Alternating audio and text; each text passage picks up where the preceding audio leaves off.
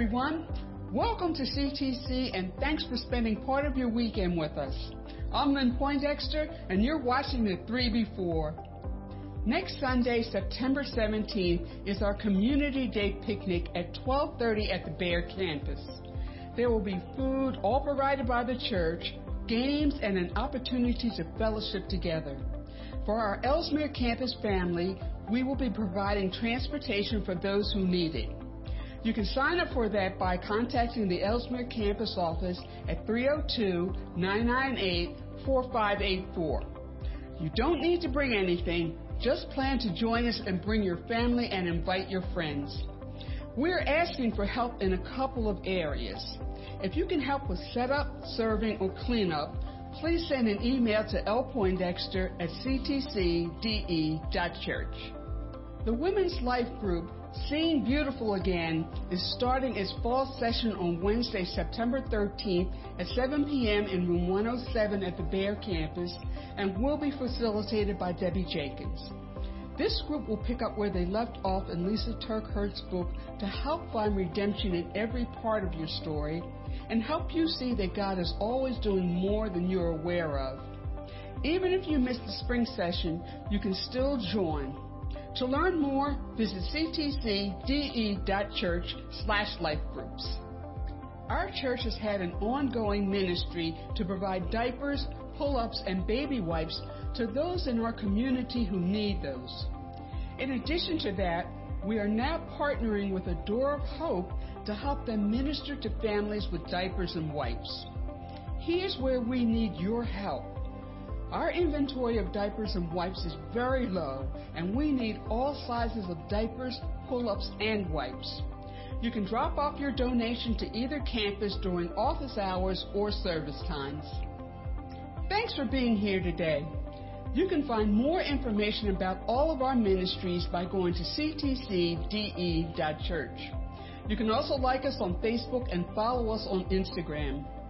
As we worship together today, our prayer is that you leave feeling encouraged and closer to God than ever. Please let us know if there's anything you need while you're here. Now, let's get ready to worship.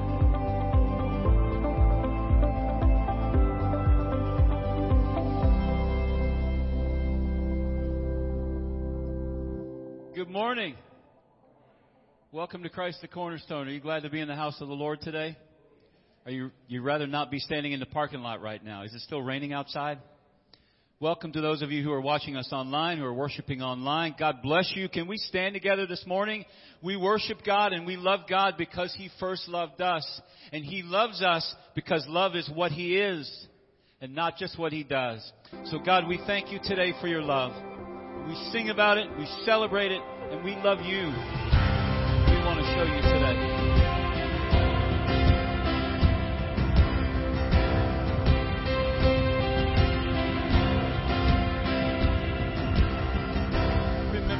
Those walls that we called sin and shame. They were like prisons that we couldn't escape. But He came and He died and He rose. Those walls are rubble now.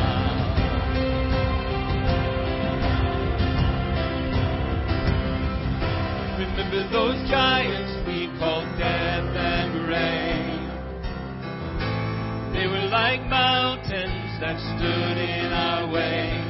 But He came and He died and He rose. Those giants are dead now. Oh, and this is our God.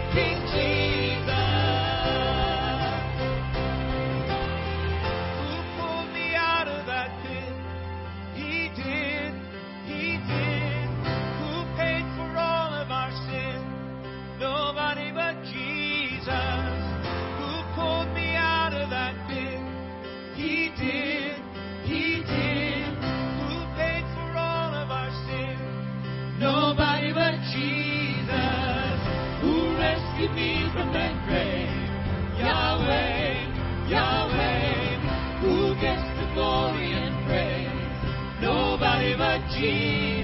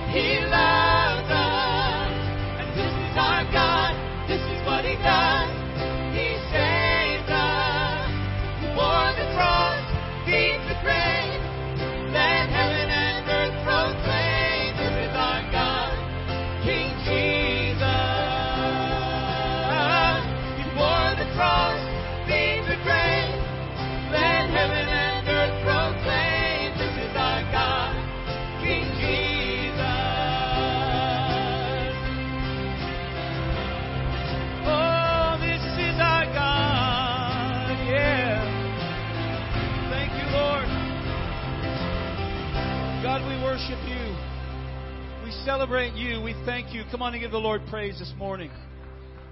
Lord, we are grateful to you for who you are.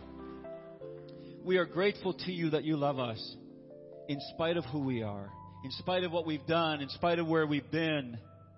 But God, you still welcome us. You still love us. As dearly loved children, that's how we approach you today, God.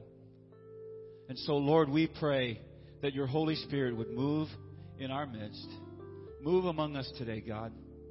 Speak to our hearts as we worship you, as we listen to your word, as we fellowship together, that we might be different when we leave this place today. We pray this in Jesus' name. And everybody said, Amen and amen. Well, thank you. You may be seated.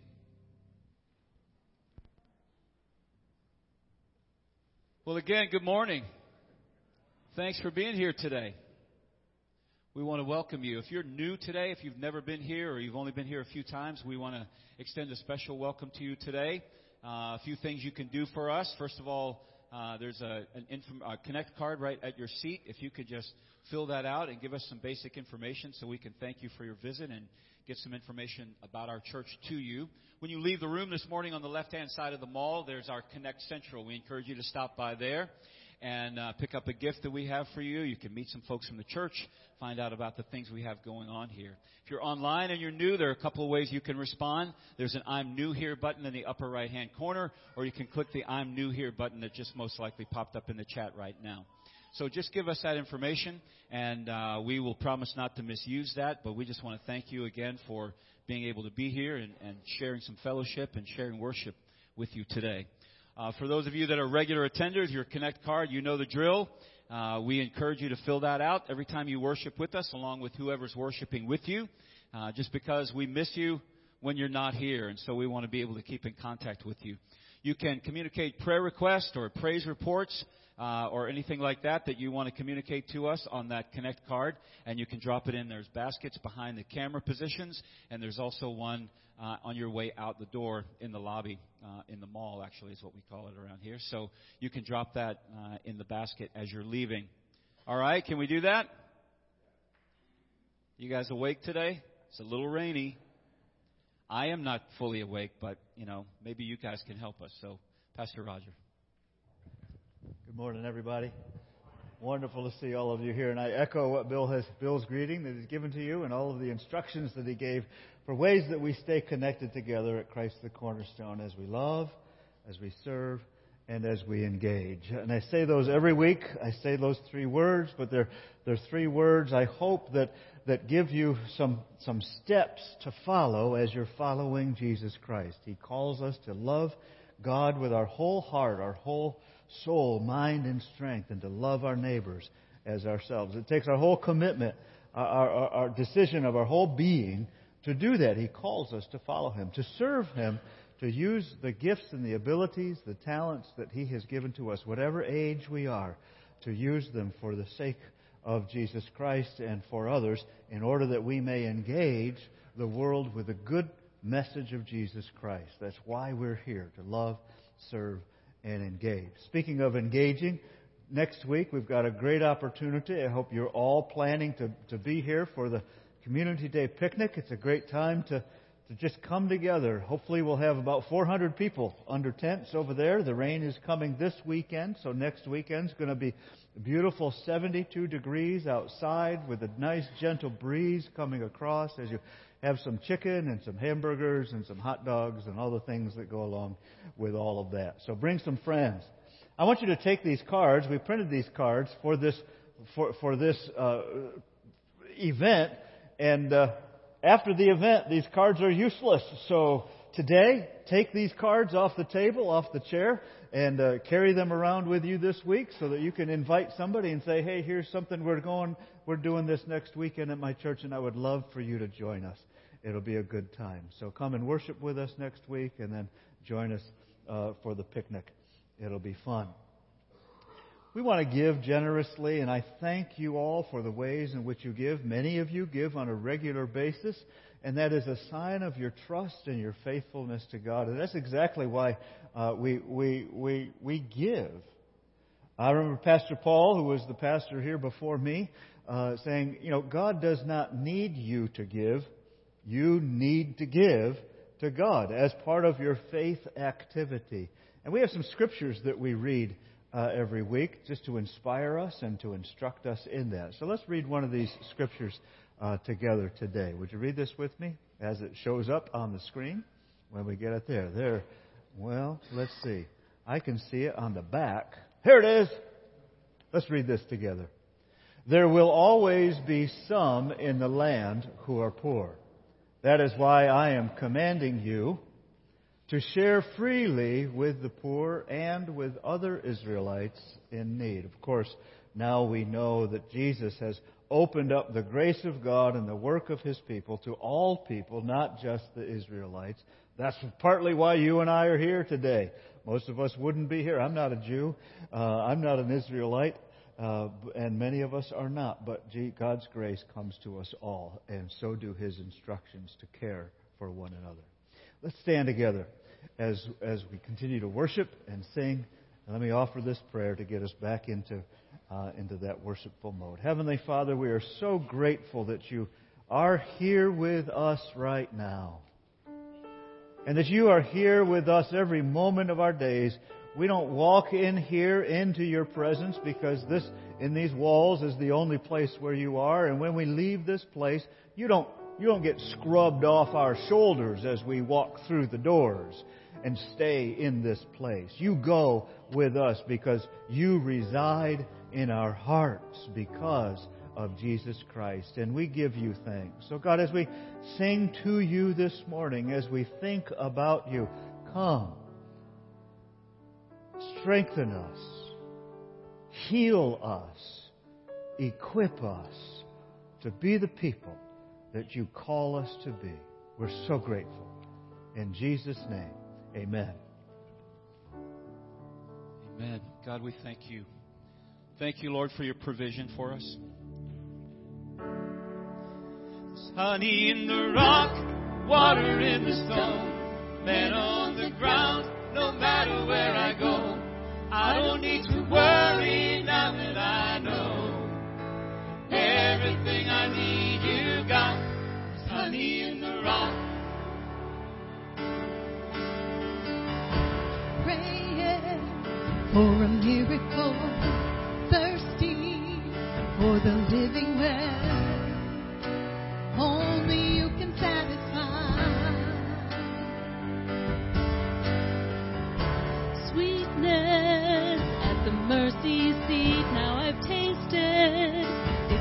to see. Only you can satisfy. There's honey in the rock. There's honey in the rock. There's honey in the rock. There's honey in the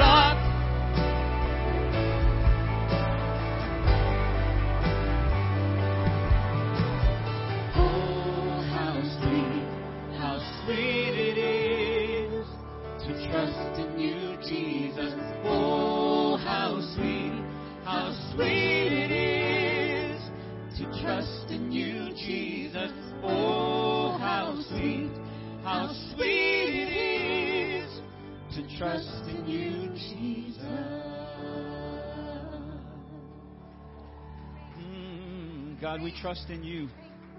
We trust in you. We just sang it last week. We trust in God, our Savior, the one who will never fail. So, Holy Spirit, we invite you to come and rest on us today.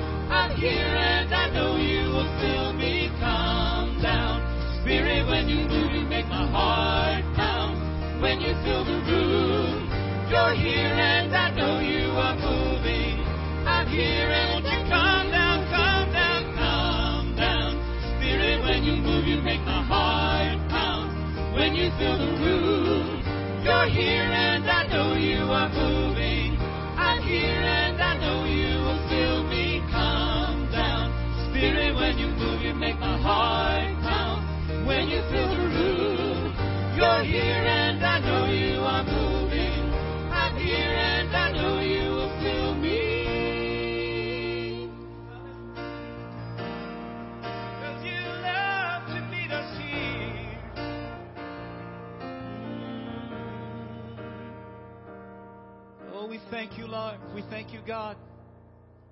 Thank you for your Holy Spirit, Lord. And part of that chorus we sing, Come Down. Spirit, when you move, you make my heart pound when you fill the room. And I guarantee you that there's somebody here saying this morning, I hear what you're saying, but I don't feel it. The next part of that chorus, it says, You're here, speaking of the Holy Spirit, and I know you are moving. I'm here, and I know you will fill me. Doesn't matter what the feeling is. Yeah, that's that, it's great when the Holy Spirit comes and we feel that feeling. But when the Holy Spirit comes and we don't feel that feeling, feeling he's still he's still here with us.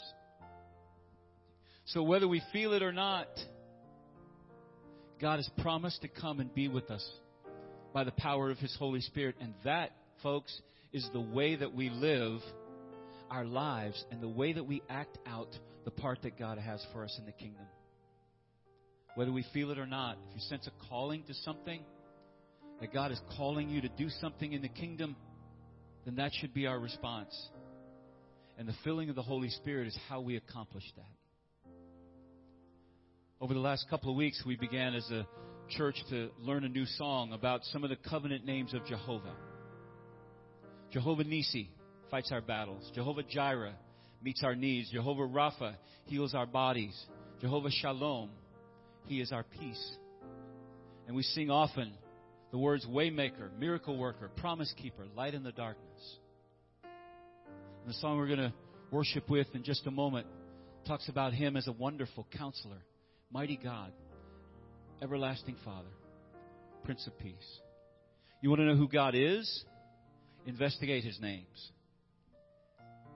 Because his names mean something to us in our everyday life, not just words on a page in a Bible, but they mean something to us in terms of the strength that He gives us to live. And so He gives us His names. And in those names are power and strength and wisdom and guidance and mercy and peace and everlasting life.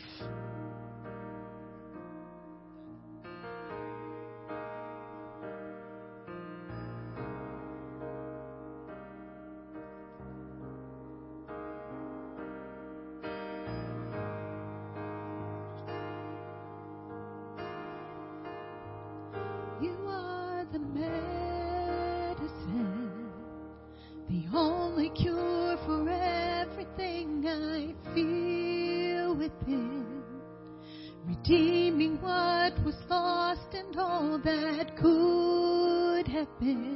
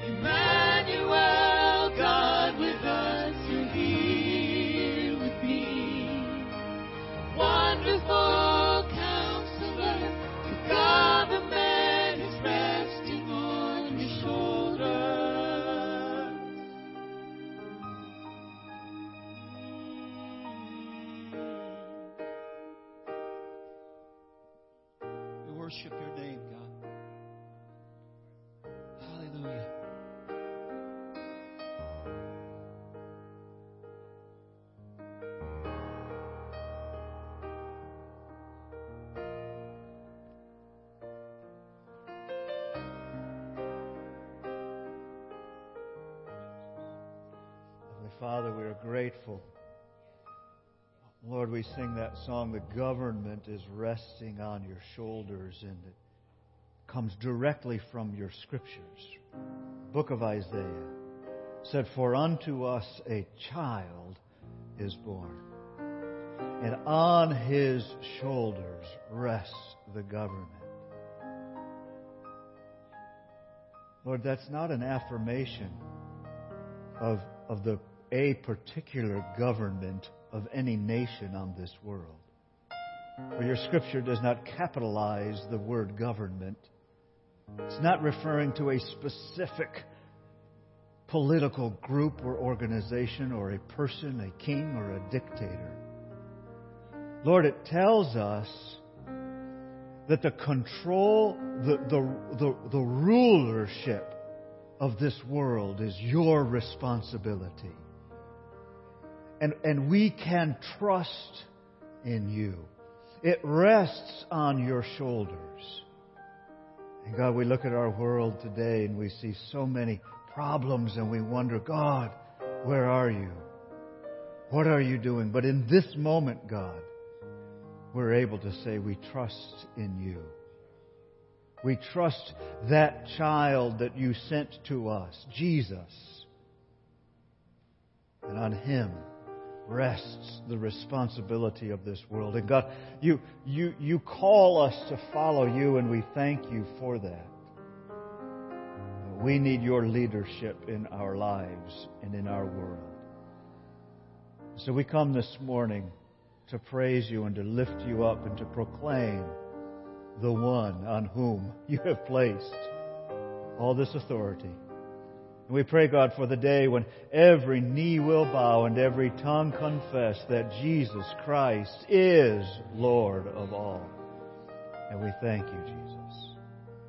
I want to invite April to come and, and as we offer a blessing to our children. So I invite the children to come forward as, as they go to their rooms with April. Let's just, let's just give them a blessing. Father, for unto us a child is born. We, we worship the, the child Jesus. And we know, God, that you have called these young ones also to follow you. And we pray for them that they may be a, a blessing to others because you are blessing them with your presence.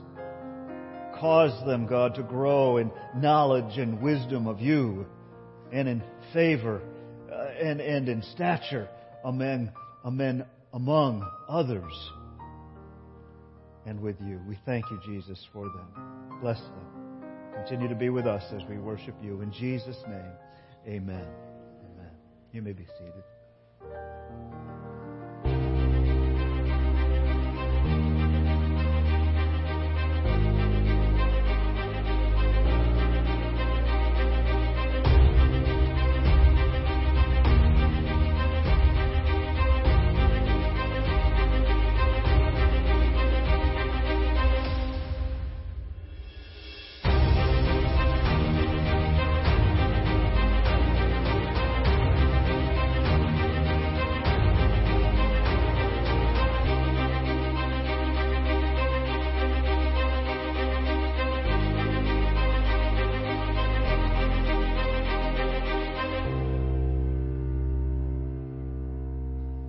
You getting a are you getting a sense of what God is calling you to do in his kingdom acting out? Are you getting a sense of, of the abilities that God has given you? Are, are you are you asking God, okay God, today, how do you want to use me as part of your kingdom?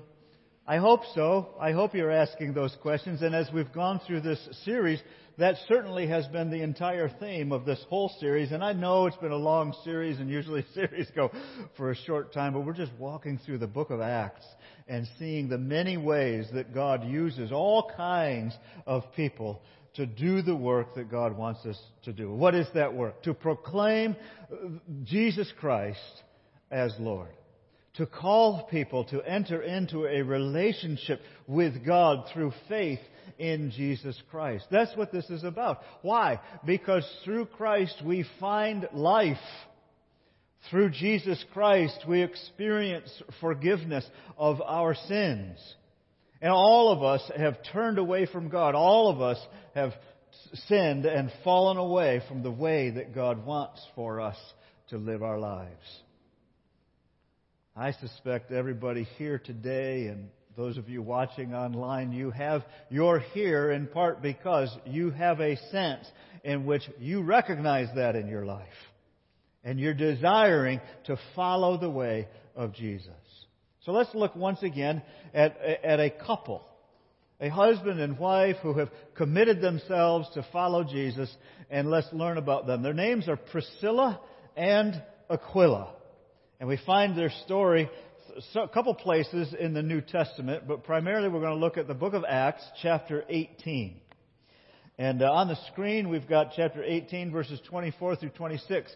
But I'm going to start with verses 22. So just leave this up there, Andy, while we, we'll get to it in just a minute, but don't take it down. And so Acts chapter 18, verse 1 says this. It says, Paul left the city of Athens to the city of Corinth. Now, get in your minds, this is one of the things as we read Scripture throughout these things, I want us to get in our minds where these places are and who these people are and, and imagine, and it's okay to use your imagination in worship. I think that's, that's important. To think about and put yourself in these places with these people. So, where is the city of Athens? In what country? Where is the city of Corinth? In what country? Also Greece. So we're in, we're in Greece. You're in that part of the world, uh, country uh, north of the Mediterranean Sea today. And there, Paul became acquainted with a Jew named Aquila, who was born in Pontus. Now, Pontus is a city in Italy, another country, who had recently arrived from Italy with his wife, Priscilla. They're traveling. Why did they leave Italy? They left Italy when Claudius Caesar deported all Jews from Rome. They, they were pushed out of the country. I mean, we, we, immigration is one of the big issues of America right now. I'm not going to make a political statement about immigration. I'm just making, bringing it to the context because we can understand what it's like for people to go from one country to another. And, and they're either shoved out of one country for whatever reason, and they're trying to get into another country. We can relate to the experience of people like this, of Priscilla and Aquila. They left because they were pushed out, they were deported, as all the Jews were in Rome.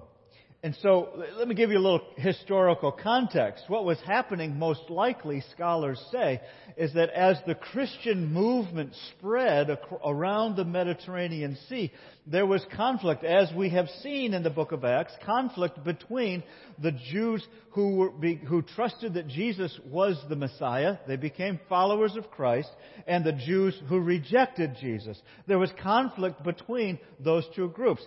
To Claudius, it didn't matter if they were Jewish or Christian, they were all Jewish. And it was the Jewish, this, this Jewish religion and the sect of Judaism that he thought of as Christianity that was causing this trouble. So he says, you guys keep bickering with each other. Just get out of my town. I don't want anything to do with you. You're disrupting the peace of my nation. Go someplace else. And so they left Italy because of that. Well, they go to Corinth and Paul meets them. And, and verse 3 says, Paul lived and worked with them, for they were tent makers just as he was. Now, I grew up in Binghamton, New York, and in Binghamton, New York, um, there's a, uh, uh, I forgot the name of it. There was a tent factory that, uh, that, that began making uh, tents probably before World War II. But in World War II, they got a big contract to, to make, uh, oh, I know, Eureka tents. You ever heard of Eureka tents? Of course, you've probably heard of Eureka tents. You, uh, it's one of the good, good quality tent makers. And so I was born in the, the city where they were, and I loved going to the, going to the outlet store and trying to get a good deal on a Eureka tent. Paul was a tent maker. We're not talking about pup tents that Paul was making. We're not talking uh, about tents that they used on vacation. We're talking about tents that people would live in on a permanent basis uh, for, for Paul, what they were doing. And so this is the way Paul was manufacturing tents. Priscilla and Aquila were skilled in manufacturing tents. This was their business.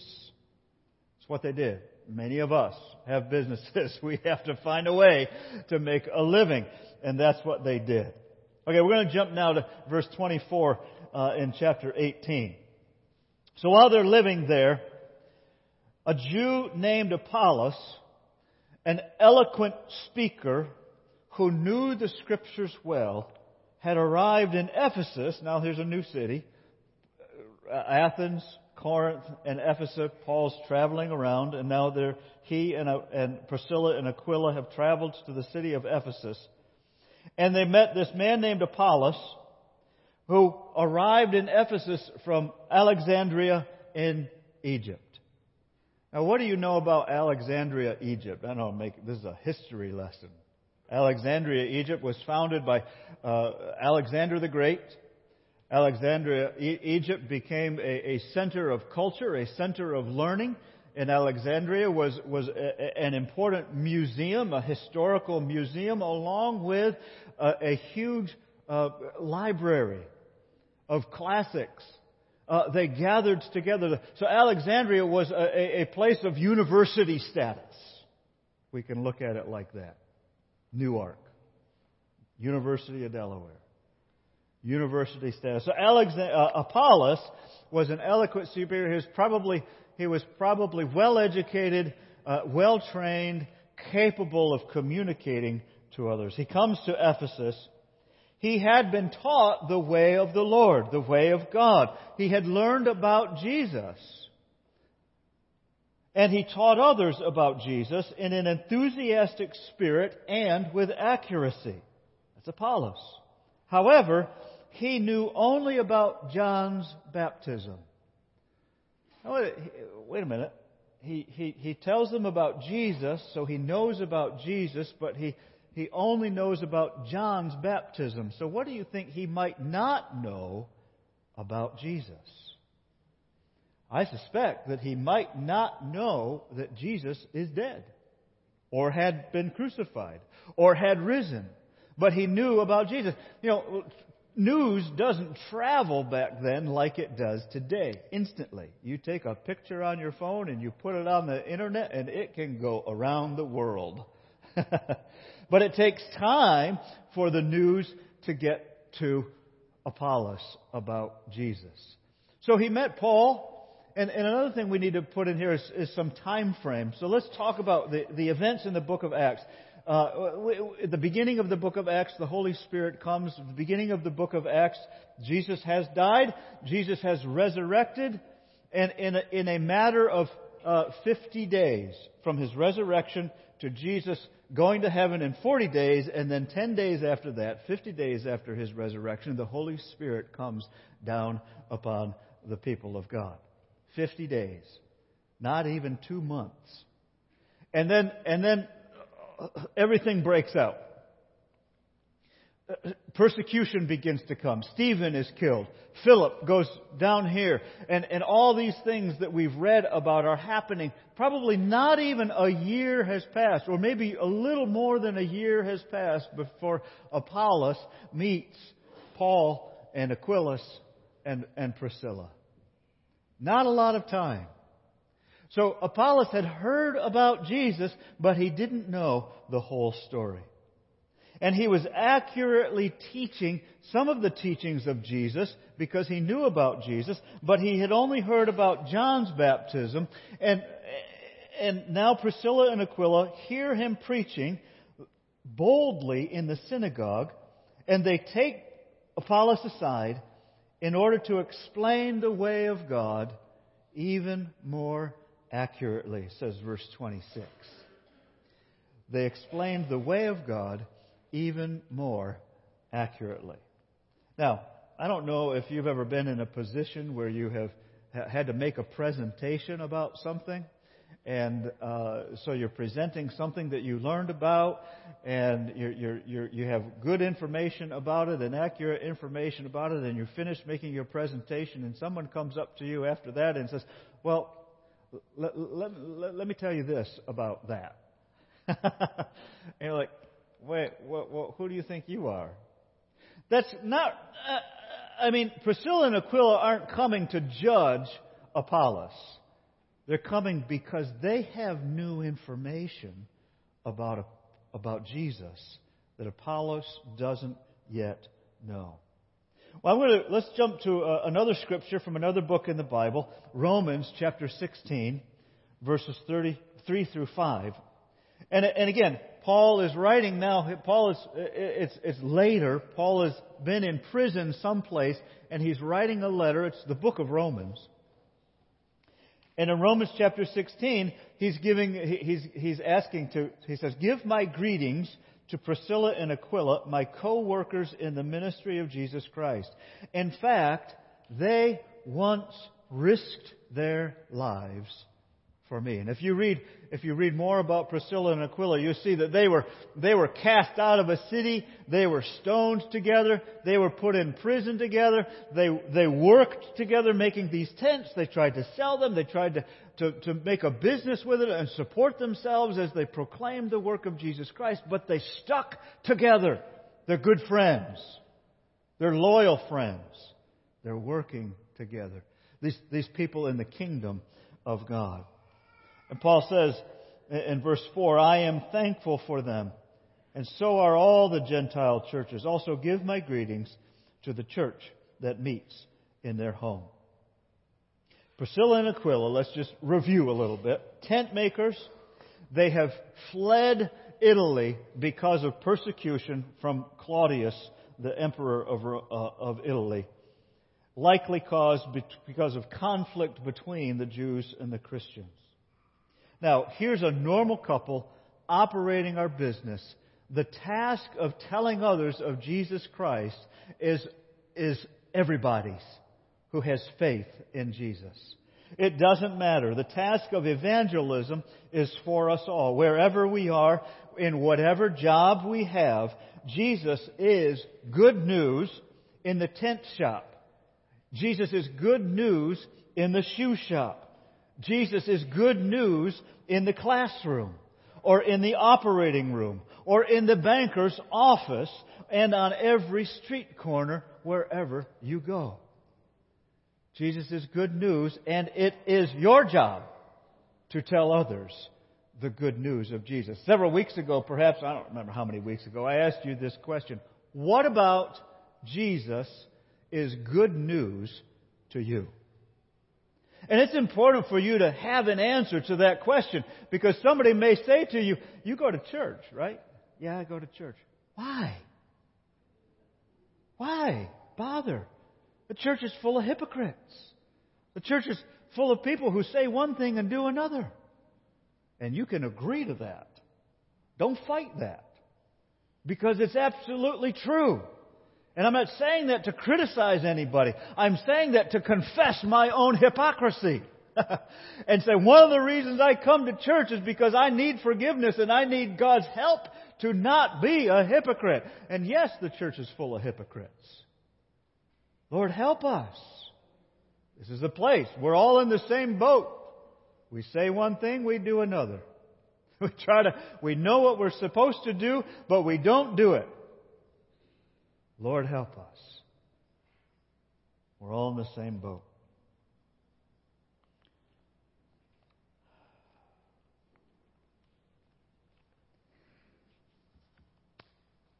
Um, um, I'm trying to make a decision in my mind.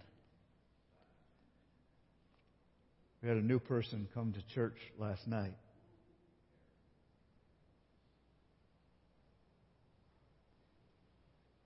And the person said to me after church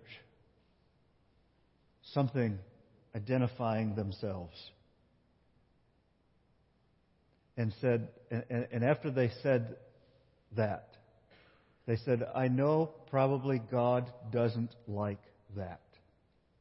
And I stopped them right there. And I said, We are not here to judge you. We're here to love you. So welcome. And we're glad you're here. Come and worship us. The church is full of all kinds of people. Our job is not to judge them. Our job is to proclaim Christ to them that they may experience the life changing love of Jesus. I don't know how God is going to change people's lives. I know that God desires to change people's lives. And I know that God can. It was a, it was a, it was a test, I think, for us last night. Are you willing to love even me? Yes, we must be committed to doing that. Paul and Silas, Paul uh, meets Apollos, no, yeah, Priscilla and Aquila. They're committed to share Christ together however they can. It is the job of all of us to do that. The Bible said that Apollos didn't know the whole story of Jesus. Let's break that down a little bit. What about Jesus did Apollos tell others? And what about him did he not know? A little bit of speculation here. But it's clear to me that, it, that this scripture is a little bit confusing because it, it says that he teaches accurately the way of the Lord. So he knew something accurately about following Jesus. But in those days, if you had a, a, a rabbi, if you had a teacher, you, you would follow the, the ways of that teacher. And Jesus was certainly known as, as a rabbi, as there were many different rabbis at the time of Jesus. And all of them had their students who were following them, who were seeking to, to emulate and seeking to do as their teacher it would instruct them. And so Apollos was a, a disciple of Jesus, teaching the way as he knew it. But he didn't know the whole story. So let's think about the things that, that they might have uh, added to what they said. And it says, and so they talked about the life of Jesus. I'm sure they told him about, told Apollos about the death of Jesus. I'm sure they told him about the resurrection of Jesus.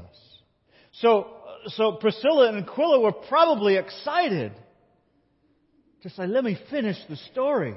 Did you know? And uh, Apollos was already enthusiastic about, uh, about telling others about Jesus. Here's this man. He does these miracles. He healed him. I saw him. I saw these things happen within him. And, and we can follow him. And maybe Apollos was even teaching and healing others in the name of Jesus while Jesus was still alive.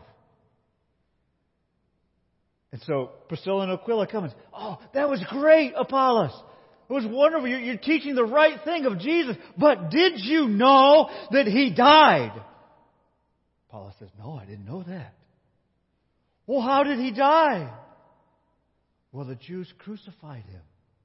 He went, they put him on trial and they told him about Pilate in the night and, and, and told him about Peter betraying him and they told him about, uh, about the apostles being fearful and scattering. And they told him about the Roman soldiers piercing his side. They told him about he died. They told him about Mary held her, held him in her arms uh, and, and, and they borrowed a tomb to put him in. And they told, they, they told Apollos about three days after that, after the disciples had been mourning for three days, Mary went to the tomb and, and it was opened. They didn't know who opened it. Mary walked in and there was an angel sitting there. And the angel said, He's not here. He's alive. Apollos says, What? what do you mean he's alive? Yeah, yeah, yeah. We saw him. We, we saw the, the holes in his hand. We, we saw the, oh, the hole in his side. Thomas was there and he doubted and, and, and, and Thomas, and Jesus said, put your hand in my side. And Thomas did. It's Jesus. There can't be anybody else. Paulus is like, wow. Jesus is alive? And I can tell this story to others. And, Apollo, and Priscilla and Apollos go, wait, wait, wait, wait, there's more. and, it, and it, 40 days after Jesus resurrected, he walked around and he met with people and he did more miracles and he talked to us. And then 40 days after that, he was on, and he, and he had just uh, went up into heaven. And the disciples didn't know what to do, so, so, so Jesus' last words were, to them was, wait until the Holy Spirit tells you what to do next. And so they were huddled together in, a, in, in an upper room in one of their houses, praying, asking God what comes next. And he said, and then all of a sudden, everybody heard this noise like a tornado coming through. We had a big gust of wind come by our house the other night, knocking chairs over and shaking the house. Some of us lived through tornadoes a few years ago, and just recently up in Hockessin area, houses destroyed because of strong wind. They sat there and they heard the sound like the mighty rushing wind, and they looked at each other. What is that noise? And there was like a tongue of fire above everybody's head. A what? Yeah, fire came down and rested upon their heads.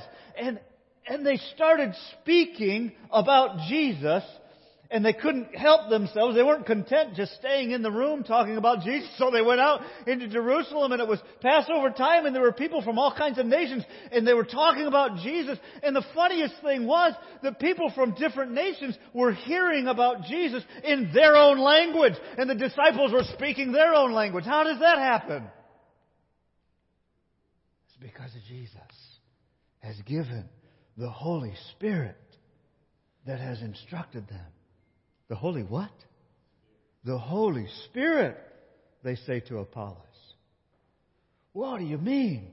The, yeah, the baptism of the Holy Spirit. Yeah, I only know about John's baptism, but now you're telling me that God has, has poured out His Spirit upon us. Wait a minute, Apollos says. That sounds a little bit familiar.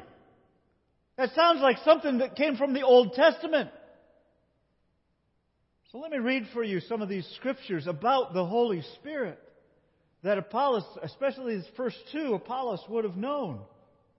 This first one comes from the book of Ezekiel, the prophet Ezekiel, chapter 26, verses 36, verses 26 and 28, in which God says through the prophet, speaking to his people, of course, in the Old Testament, now the word is coming to the Israelites. It says, God says, and I will give you a new heart. I will put in you a new spirit. Look at this. A stubborn heart.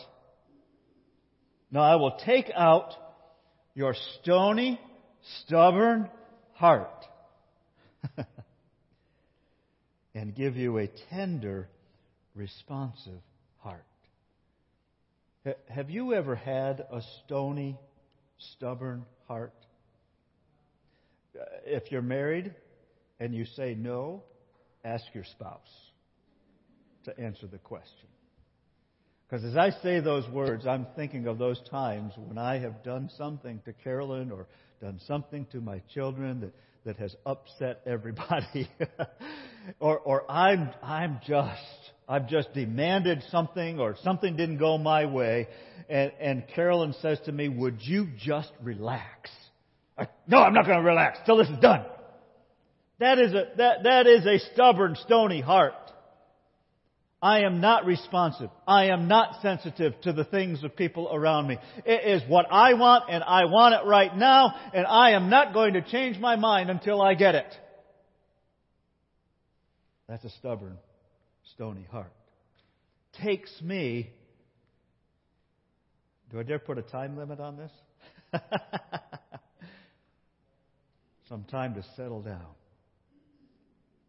I got to get to a place where I can just calm down and think again about my relationships with my wife, my relationships with my children, and ask myself the question Is the outcome of what just happened the way I really want to live my life? God says, I will put within you a new spirit. I will take out your stony, stubborn heart and replace it with a responsive, tender heart. Now, let me be clear. That does not mean it's a weak heart. It does not mean it's a wimpy heart. It means it's a sensitive heart. Sensitive to what?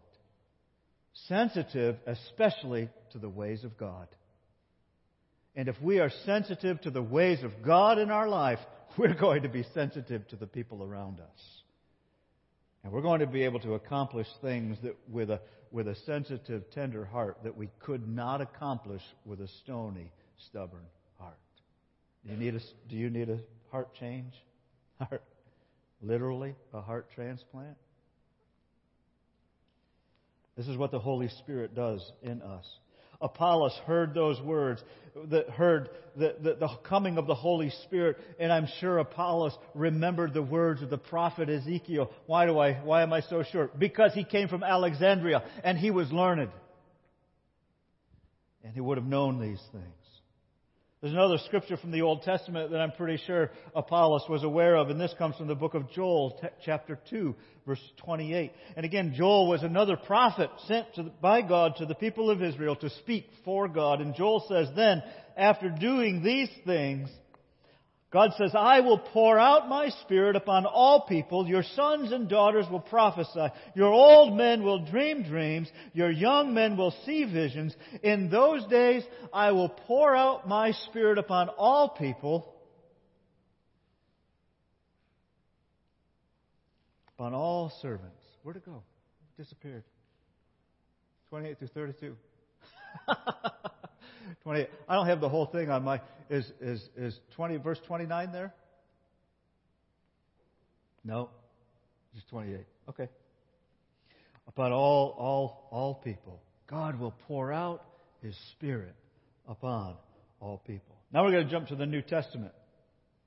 John, the chapter, the book of John. And now Jesus is teaching about the Holy Spirit Himself. And Jesus says in chapter 14, verse 26, But when the Father sends the advocate as my representative, that is the Holy Spirit, he will teach you everything and remind you of everything I have told you. So the Holy Spirit in our lives teaches us what Jesus also teaches us and reminds us of these things. I love the word advocate it's, it's, it's, it's, a, it's a legal term. Somebody going to court for you. I've been in court with other people. They need an advocate. people who go into court without an advocate are typically sunk. It's not going to turn out the way they want it to turn out. We need somebody who has some expertise, somebody who has some skill, somebody who has some, some, some ways of getting around the law and explaining things and speaking to the advocate on the other side. Jesus, the Holy Spirit, is that advocate for you in this world.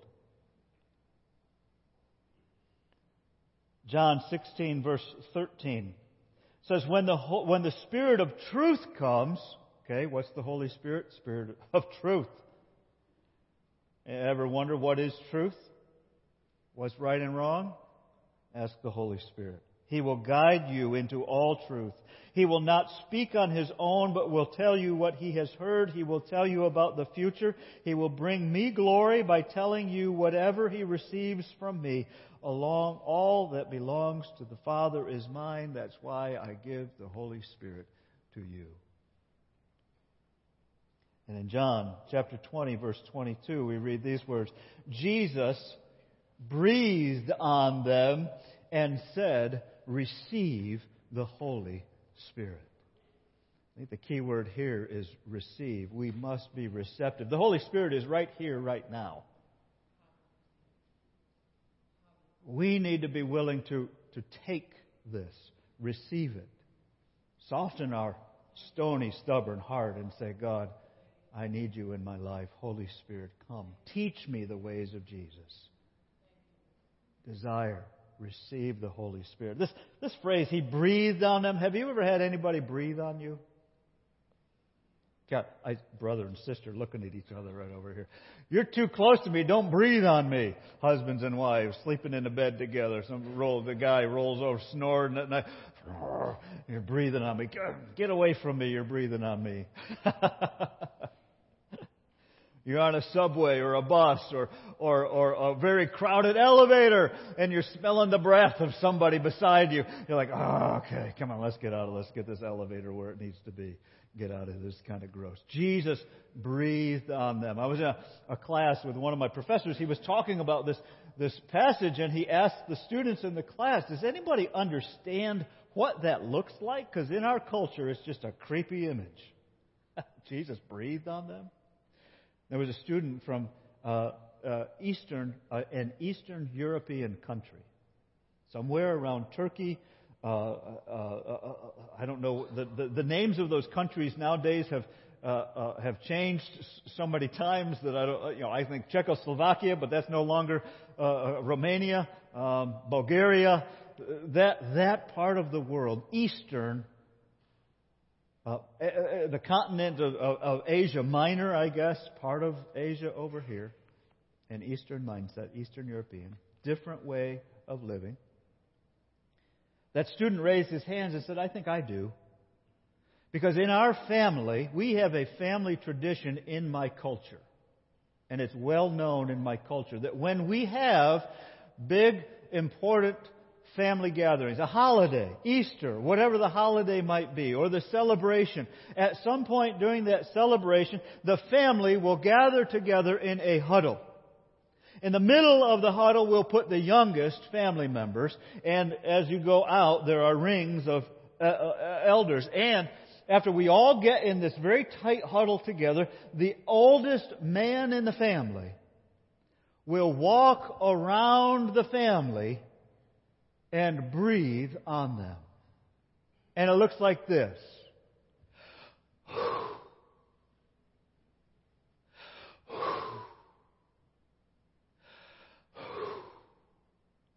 Now, that's what it looks like. But what does that mean? I suspect that you can think about and you can get some idea about what that means. He's breathing life from the past generations upon the current and younger generations, passing on life through breath. And God does the same thing to us with the Holy Spirit. Breathes on us life, generation after generation. I suspect that these images are coming into Apollos' mind about the teachings, the more accurate teachings of Jesus. And finally, 1 Corinthians, we read chapter 12, verse 13. Some of us are Jews, some of us are Gentiles, some of us are slaves, some of us are free. But we have all been baptized into one body, uh, one spirit, and we all share the same spirit. Apollos knew only about the baptism of John. Now he knows the life of Jesus and of the baptism of the Holy Spirit. We come to Christ. When we come to faith in Christ, we do so because the Holy Spirit is already working in our lives. And the Holy Spirit is here right now. The Holy Spirit is with you. The question is, are you receiving the Holy Spirit? Are you opening? Is your heart softened? So, my question to you this morning and my invitation to you is come to Christ.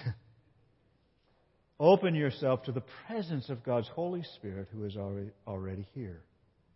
Listen to the Holy Spirit. Let Him take out your, your stony, cold, stubborn heart and replace it with a tender, responsive heart, both to God and to others.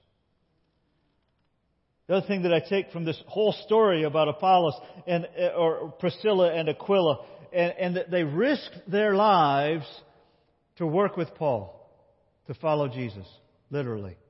Following Jesus is worth the risk, especially in our world today, even in our world today. Take the risk. Follow Jesus. Receive his new life in Christ. One day, God's going to create a new world. we worry about climate change today. It's not the greatest of worries. Greatest of worries is when God recreates all things. Will we be with Him for eternity in that new creation that He has for us? Follow Jesus Christ. Come to Him. Confess your sins before Him. Say, I trust in you, Jesus, to come and follow me. Maybe you've been a follower for a long time, but something's happened in your life and you realize my heart has been hard, stony, cold, stubborn. Lord, give me a new heart. Maybe, maybe, maybe the Holy Spirit is, is, is recalling to you a relationship that needs to be reconciled in, in your life, and, and you need to say, God, I don't know how to reconcile this relationship, but I know that if it happens, I need to be more sensitive. I need to have a responsive heart. I want to I need to be in this relationship the way you want me to be in this relationship. I confess it, God. Help me. Change my heart. Be with me. I don't know what your prayer is going to be this morning, but I invite you to pray and talk to God as someone who is responding to the Holy Spirit who is here. Let's stand together as we sing and as we pray together. I invite you, if you want to come here to the platform area and kneel and pray, you may do so. If you want to pray with somebody, ask somebody simply to pray with you about a situation in particular, or perhaps you don't want to tell them the details. You just said, just offer a prayer for me. They'll be glad to do that. But let's pray together. Dear Heavenly Father, you're gracious to us. You're merciful to us. You're kind to us. We thank you for Jesus Christ, whose death on the cross forgives all of us all of our sin. And you did not abandon us to just go on living life, but you sent your Holy Spirit to live with us, to teach us, to guide us, to transform our lives. So, God, come now as we continue to sing, as we pray. Renew our spirits. Give us the visions for our lives that we want, need to have. Help us to dedicate ourselves, whatever our business is, to serve you through it. And in so doing, we will play our part in the kingdom of God. For Jesus' sake.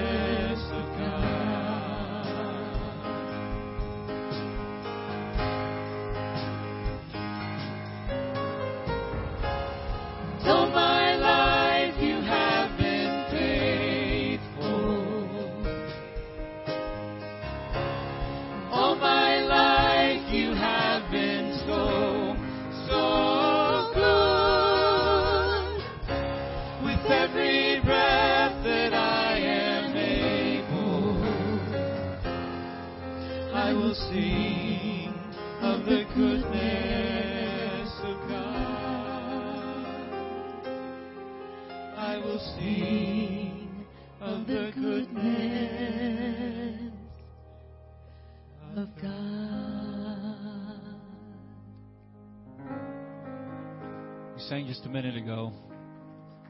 Your goodness is running after me. And then after that, we made a declaration. With my life laid down, I'm surrendered now. I give you everything. And as we have these last 14 weeks been talking about how to act out the part that God has given us to play in His kingdom, I think that's a very fitting declaration for us to make today. With my life laid down, I'm surrendered now. I give you everything. Holy Spirit, help us as we make that declaration, not only in this room with the strength of other believers standing around us or, or watching online, but God, on Tuesday afternoon, we're at work or at school and things get tough. For us to make that declaration with my life laid down, I'm surrendered now. I give you everything. Teach us, God. Direct us. Order our steps, we pray. In Jesus' name. And everybody said, Amen. God bless you. Thank you for worshiping with us today. If you still need prayer, the altar is still open. There are still folks at the prayer station online. You can still meet with some folks to pray for a few more minutes. God bless you. Have a great week.